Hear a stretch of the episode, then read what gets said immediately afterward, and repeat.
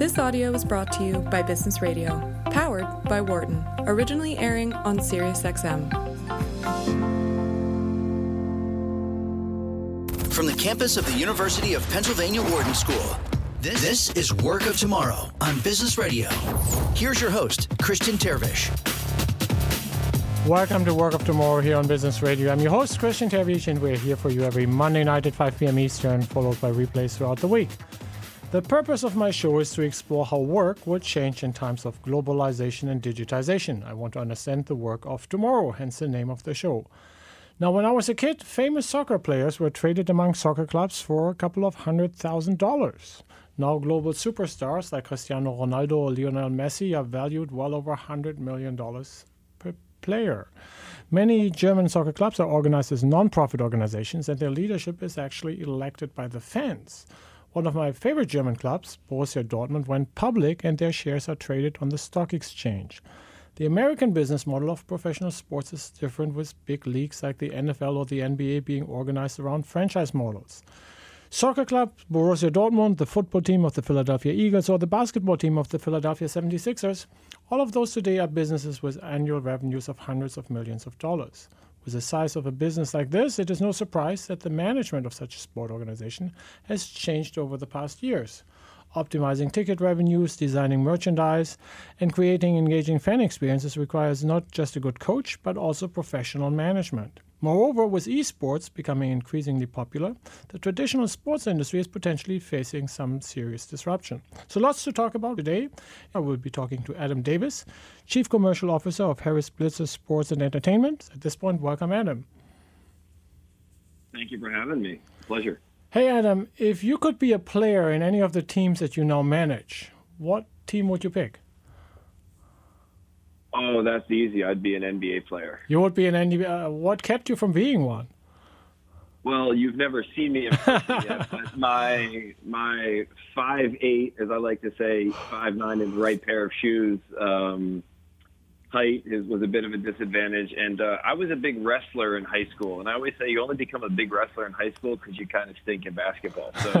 Uh, so that was that was unfortunately I knew um, I go back to it's funny I think I was six or seven years old. My brother, who's three years older than me, he said, "What do you want to be when you grow up?" And I said, "I'm going to be an NFL quarterback." And he said, "Quickly, you're going to realize that's not the case. So what do you think you want to be when you grow up?" But I was six, so I had no idea. It all came to fruition though. And in the world is just not fair. But you now have a dream job, right? How, how many sports events do you see each year? Oh, I love my job. Uh, how many sports events do I see? Um, I would say, gosh, uh, between New Jersey Devils hockey games and Philadelphia 76ers games, they play combined 82 home games. I do hit the road a little bit. I'm probably easily at 60 plus games uh, throughout the regular season. That is a dream job. Well, what did you do to get this job? What's your background? Um, so my background, interestingly enough, I went to the University of Arizona and got a, um, a bachelor's in psychology mm-hmm. because I felt like psychology is to, to, me. I love being around people. It, it, interests me, and everything that we do, I think psychology plays a part in it. So that was a lot of fun. And I think, like many 21 year olds, when I got out of school and quickly realized I wasn't going to be a psychologist, I said, I have no idea what I want to do um, but I love sports.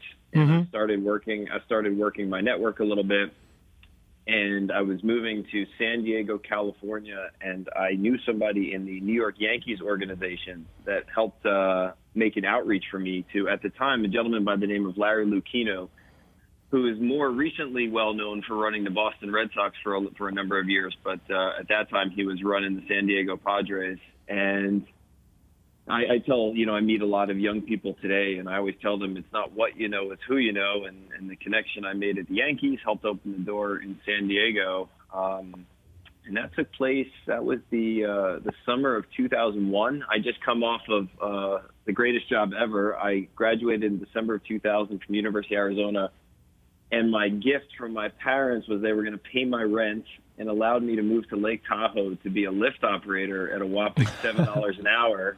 Uh, that, my friend, was the dream job. Just unfortunately, uh, seven dollars an hour doesn't doesn't cut it. So I got in my car on uh, June 1st and I drove to San Diego.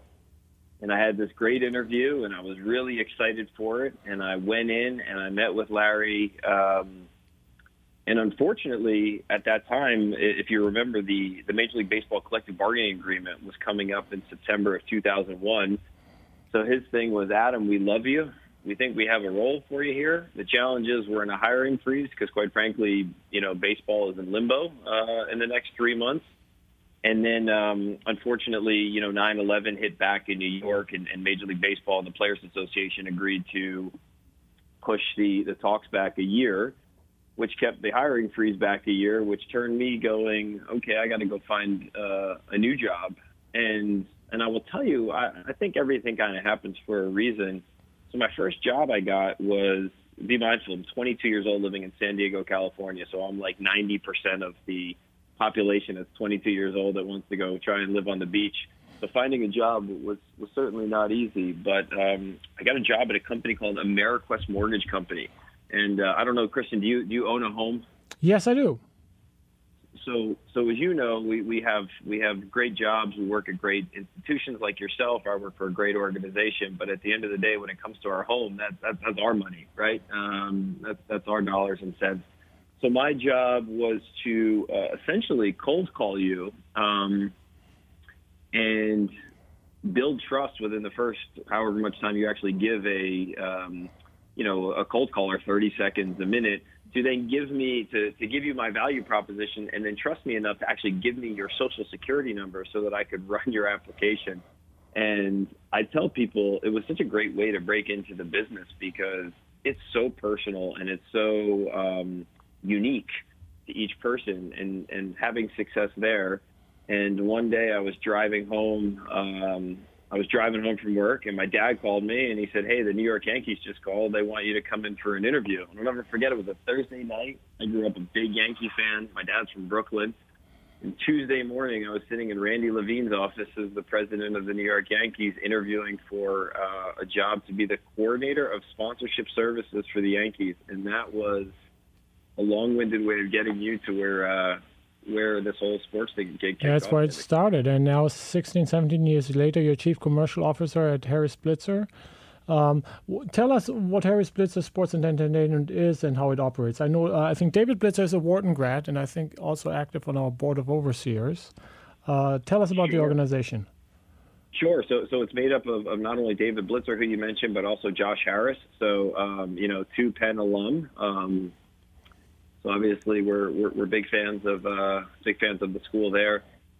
So in 2011, they purchased the Philadelphia 76ers, and then in I believe it was June of 2013, they hired Scott O'Neill to be the CEO of the 76ers. And Scott was living in New Canaan, Connecticut. And a few weeks later, his neighbor called and said, Hey, I heard the Devils and Prudential Center are for sale and Scott brought it to Josh and David. And 10 days later, um, they own the Devils and the Prudential Center.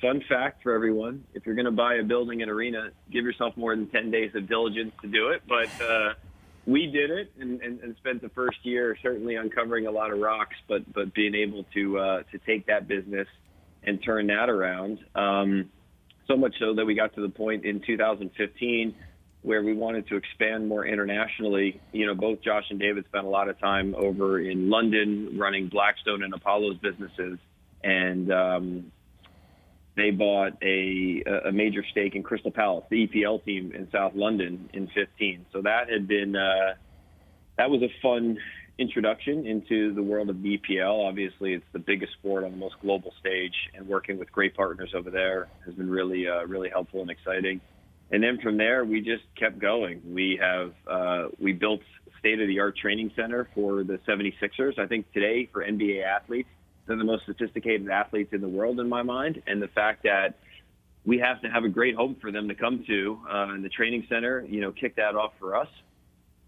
We then got into the world of uh, esports, and we were the first pro sports team to buy into the world of esports, buying the historic Team Dignitas at the time um, while doing that, we were launching an innovation lab in Camden, New Jersey, where we incubate companies. We literally give them, you know, free housing, free legal counsel, free marketing, um, after that, we we launched into a partnership with the Grammys, and we brought the Grammy Museum in particular, which is housed in LA Live in Los Angeles.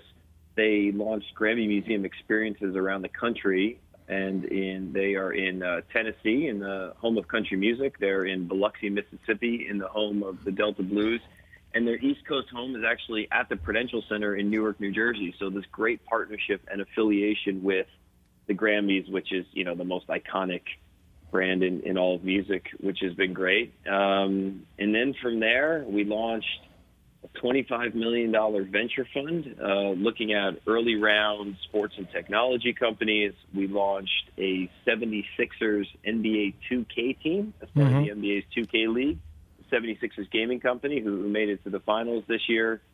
And then from there, we launched uh, a, an agency known as Elevate with three other great partners in San Francisco 49ers, which is led by Al Guido, who's the CEO of Elevate and the president of the San Francisco 49ers.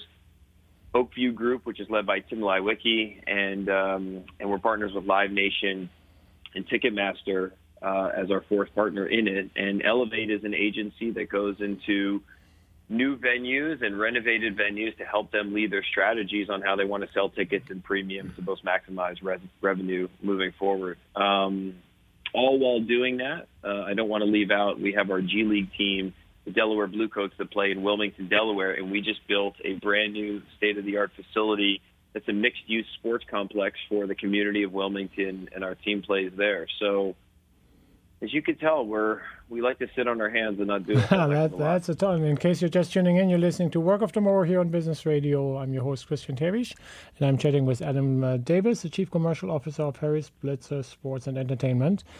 And I, I, think that gives us a good outline here for the kind of the, the next 16, 17 minutes, uh, Adam. You talked about kind of the, the current core business you're running. You also mentioned uh, the esports activities that you have been kind of leading. And then uh, the 76ers Innovation Lab, which is kind of quite famous. Uh, let, let's start with your kind of the core, so to say. Give us a sense of how big of an organization Harris Blitzer is. Uh, about 450 employees across across two locations. So our two, the HBSE headquarters is in Camden, New Jersey, which is the Philadelphia 76ers training facility. And then our HBSE North location is the Prudential Center in Newark, New Jersey. And in terms of revenue streams, so so there are the sports teams, there are TV deals, there are ticket sales, sponsorships. Can you just give us a business overview?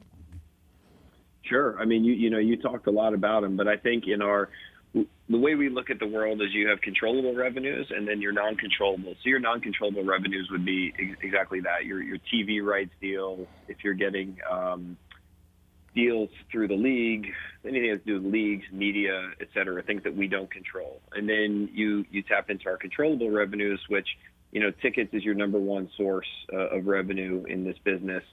Premium, which is which is a ticketed product, it's it's a more VIP level, high end ticketed product our sponsorship business, uh, you know, driving a lot of our serving as a marketing filter for a lot of our partners to come in and speak to our audiences, which has been great. Our entertainment side of the business is really key, you know, especially in the Prudential Center.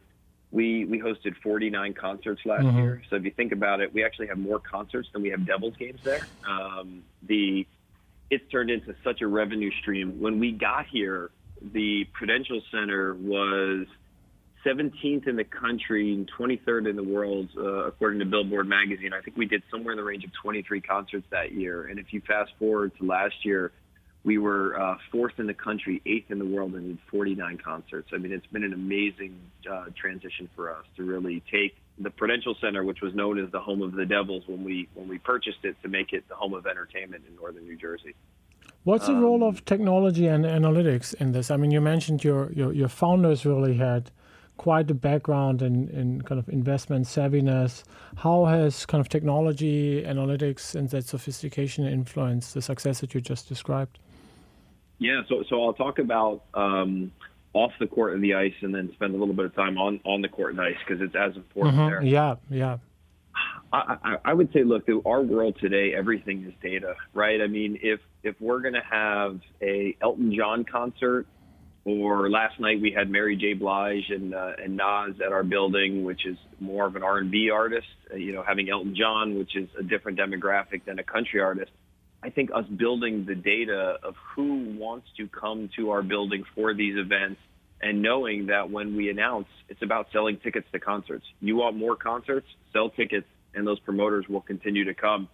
So we've been spending the time um, ever since 2013 in purchasing this of building up our database so that we can specifically target the genres of fans that want to come to our venue for the specific events that are happening.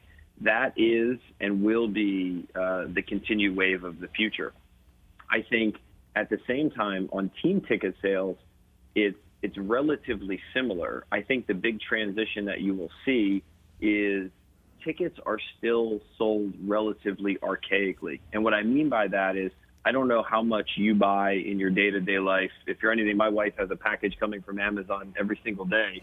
Um, and the last, you know, like when someone calls me to try and sell me something, it's almost inconvenient for me. It's inconvenient to be on the phone. You want to do things when you want, purchase when you want, at the times that you want. And I think that's where you're seeing a big transition for us in the um, in the direct to consumer mm-hmm. marketing for ticket sales on the team side as well, right? I think season tickets continues to be a the lifeblood of sports organizations. The challenge is is that we all have 35 to 45, you know, young um, young up and coming ticket sellers that are calling Christian four to five times a week to try and get you to buy Devils tickets or 76ers tickets. And I think that the wave of the future is, is understanding the data, understanding who are prospective buyers, and then speaking them speaking to them in the way that they like to purchase best, which is not hand-to-hand combat via phone. It's they want to do it maybe on their phone, but using the uh, using the web to do it or using an app to purchase. I think that's the biggest the biggest transition you're going to see coming um, in the change of our business, especially on the revenue. So dynamic pricing and, and, and revenue management on the. I, I liked how you broke it out into the on coordinates and off coordinates. So in the off coordinates, you have professional management for exactly these types of things. Um, are there are there carryovers in terms of sports analytics that help multiple teams in your business, or is that just it's just basketball or hockey. Are They're just too different from each other. No, so so from a sports analytics perspective, on both the 76er side and the Devils side, um, we are we like to think some of the best in the business at it, and certainly out ahead of the the curve to where we can be. Analytics, it says so much. I think sports for a long time was hey, this is a coach, and the coach has been in this game forever, and he has a great feel, so he just trusts his gut. And what we've learned is in the world of analytics, uh, you know, your gut most of the time is wrong. Um, and while while the world of sports is certainly in coaching is, is, is a mixture of art and science, I think the reality of it is, is the science is is becoming 85% of it, and the art is becoming 15%. So much so that with the 76ers, if you watch a game this year, and we'd love to have you out we're pretty scripted. I mean, you will see, just watch the clock each game, and you'll see when Brett Brown looks to sub out a guy, and you might sit there and question and say, wait a minute, this guy just shot eight for eight, and he's amazing, and he's so on fire. Why in God's name would Brett Brown be pulling him? Because we know that the analytics shows that within 30 seconds of the point that we pulled him, his shooting percentage will dip 20% if he doesn't have a rest for the next six minutes. Like, it is to that, it is to that level that, you know, we embrace – sports science and analytics. On the hockey side, um, while we embrace it, I think one of the things that's really exciting that's out in the public is the NHL is talking about launching puck and player tracking. I believe in the next uh, next season or the season after there, and that is going to give us the insight into every single player, what's happening with them while they're on the ice at every different second of the game. So while Coach John Hynes of the Devils certainly uses uh, what he has at his fingertips today, I think that what you're going to see in hockey uh, is the next wave in the way that they're going to be able to track these guys. So two years ago, I did some consulting for an NBA team. Uh, we were thinking about improving the fan experience. What is your vision for the fan experience in five years from now? I mean, so I, I think I mean statistics will have a big part in it, and I, I, mean you just mentioned some of the technologies that the players will be using. Uh, as a fan, in five years from now, when I come watch the 76ers play, what will be different in the experience for me? It's, it's a great question. I think the fan experience is changing. So in New Jersey, last year they launched sports betting became legal for the first time, and with the Devils and the Prudential Center, we were we were fortunate to be on the forefront. Uh, at Harris Blitzer Sports and Entertainment, you know, we're we're priding ourselves on being innovative, and we like being first. We know it comes with mistakes sometimes, but we enjoy being first. And and being first in New Jersey, just watching as in its infancy stages, as fans are sitting there with their phone on, you know, FanDuel's application or on William Hill's application, and they're literally betting on the game and in-game bets and in-game prop bets, which in America is new. It's, it's as I said, infancy. But when you go to a Crystal Palace game in London, I mean, it's part of the experience. It's part of what people do. Sports betting, has, you know, is such a such a great way to drive further engagement, mm-hmm. especially if your team is, you know, if your team is losing three nothing, and this is the one game a year that you bring your kids to, and you spend four hundred dollars to be there, you don't want to leave. And how do you continue to make that game uh, exciting and entertaining for you personally? Certainly not your kids um, when it comes to when it comes to that that aspect of it. But I think I think in addition to that, you know, it's amazing if you go back 10 years ago when you went to a stadium or an arena, just your food experience. Your your experience was, hey, I'm going to get a hot dog or a pretzel, a bag of nuts, and, and you know a cold beer. And I think today, the experience for fans has become a culinary experience. I think it's a culinary experience. I think the way that we're transitioning to this next generation of fans and customers of ours that are a lot less attentive on watching the game and attentive on watching the games on TV. How do we continue to feed them content, feed them things that keep them engaged, feed them things that keep them engaged in the way in which they want to consume it? Um, I think gives us the opportunity to evolve, you know, each and every day, but never losing sight that this is fun family entertainment and a place where people can come to root on their team and you know, either go home hopefully very happy because their team won, or sometimes go home a little upset because their uh, their team didn't get the win that night. Adam, you mentioned in your uh, comments earlier on uh, the the role that you played and the early investments that you did in esports. Uh, what's your take on this? I'm going to be talking in the second half of the show. Andy Dinh, founder and CEO of TSM, has had enormous success with uh, again like 80 million followers. How do you look at esport? Is that disruptive to you? Is this a new just a totally different investment? Is this enhancing the current experience and the brand? What's the role of esports for you? We love esports.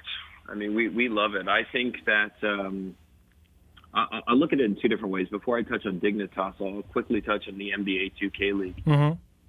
In, in our world, on pro sports teams, you want to build fan bases.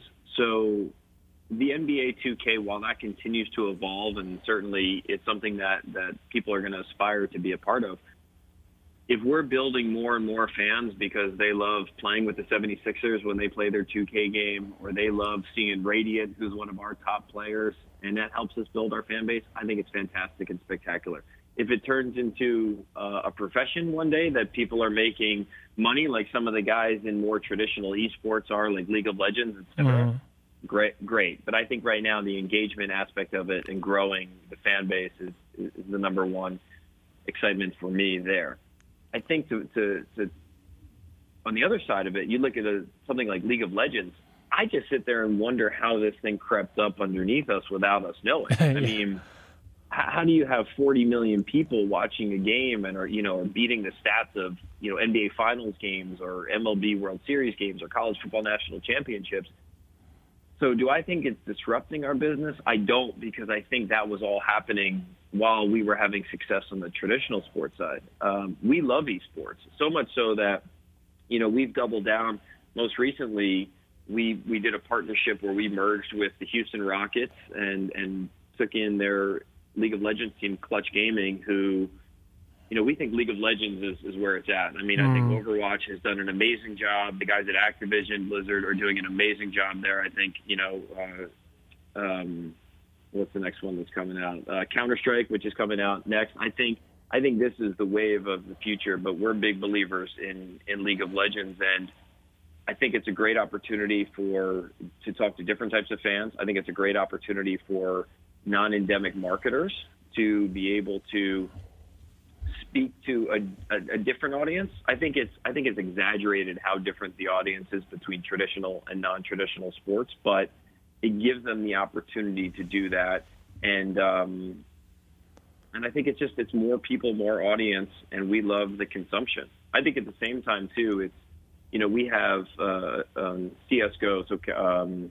which is uh, our our women's team is like two-time world champions, and I think it gives us another platform too, where putting these women on a pedestal in esports is very different than in traditional sports, and I think that it is um, it's easier, it's more recognizable, and I think it's another it's another platform to speak to a totally different audience. So all in, we are we're big fans of esports. Adam, you, you mentioned you, you mentioned something that I found interesting, and I I had personally the same reaction. It's like it is remarkable, though, how long the party could have been going on without us, and I use the word us broadly, without us noticing how many people are in this. At what time did you realize this, this is going to be big? Um, let's see. So Adam Silver, don't don't quote me on the year here. Adam Silver presented to the NBA Board of Governors on esports and on the League of Legends. Mm-hmm. Um, and in that room, as he was talking through the numbers, Scott O'Neill, who's our, our CEO, was sitting next to Josh Harris and leaned over and said, "We got to get in on this." Um, and that's the fun part for us of, of, of, working for great guys like Josh and David is they see an opportunity um, and, and they're willing to take a chance. So, gosh, to forgive me because I don't know the fact of the year, but I'm going to say it's three years ago now. Mm-hmm. My, mm-hmm. my, best guess. Um, and from there, you know, it was, you've heard the term the wild, wild west, right? I mean, that was, so getting in and trying to learn the business and learning how it ran, uh, there was no structure. I mean, not structured in the way that professional sports is and what we're used to. So, um, as soon as we heard the numbers, we said, all right, there's something here. Let's go find what we want to get involved in and uh, and we met with uh, Michael O'Dell, who was a longtime guy who ran and started Dignitas, and we formed a partnership partnership with him three years ago, and here we are today. Do you dare make a prediction about the next big thing, so to say? I mean, with esports, I mean, as you say that, I mean, that train has left the station and it is going to be big. Uh, but I know that, uh, and you mentioned the innovation labs before. You're very active. Uh, you're investing into early stage ventures. You're shaping the future yourself. Uh, what are you looking forward to in five years from now? The the global growth of our games. I think the international right now is a huge focus for us. The NBA just just changed the rules this year where they're allowing NBA teams to do to sign two global partners that can leverage the the IP of those teams globally. So to, to make that more specific is the 76ers in the past, we could talk to a company in China and they'd say, okay, great, what can we do here? And we'd say, well, not a whole lot. We can we can give you some exposure in games in the Wells Fargo Center that will play back on CCTV and people will see your brand, but that's about it. And and unfortunately or, or fortunately, it's no longer 2005 when people are just buying signs. People are looking for a real return on their investment, and the fact that we can now go to a bank in China that has a propensity of 76ers fans, and they can become the official Chinese bank of, of the Philadelphia 76ers and actually launch 76ers checking accounts in China and using affinity cards in China. Um, I think the, the, the growth for our businesses globally is uh, is the next frontier. Globalization and digitization, an exciting outlook uh, from uh, our guest uh, here on the show uh, from Adam Davis, Chief Commercial Officer of Harris Blitzer Sports and Entertainment. For more guest interviews, check out our Wharton Business Radio Highlights podcast on iTunes and Google Play.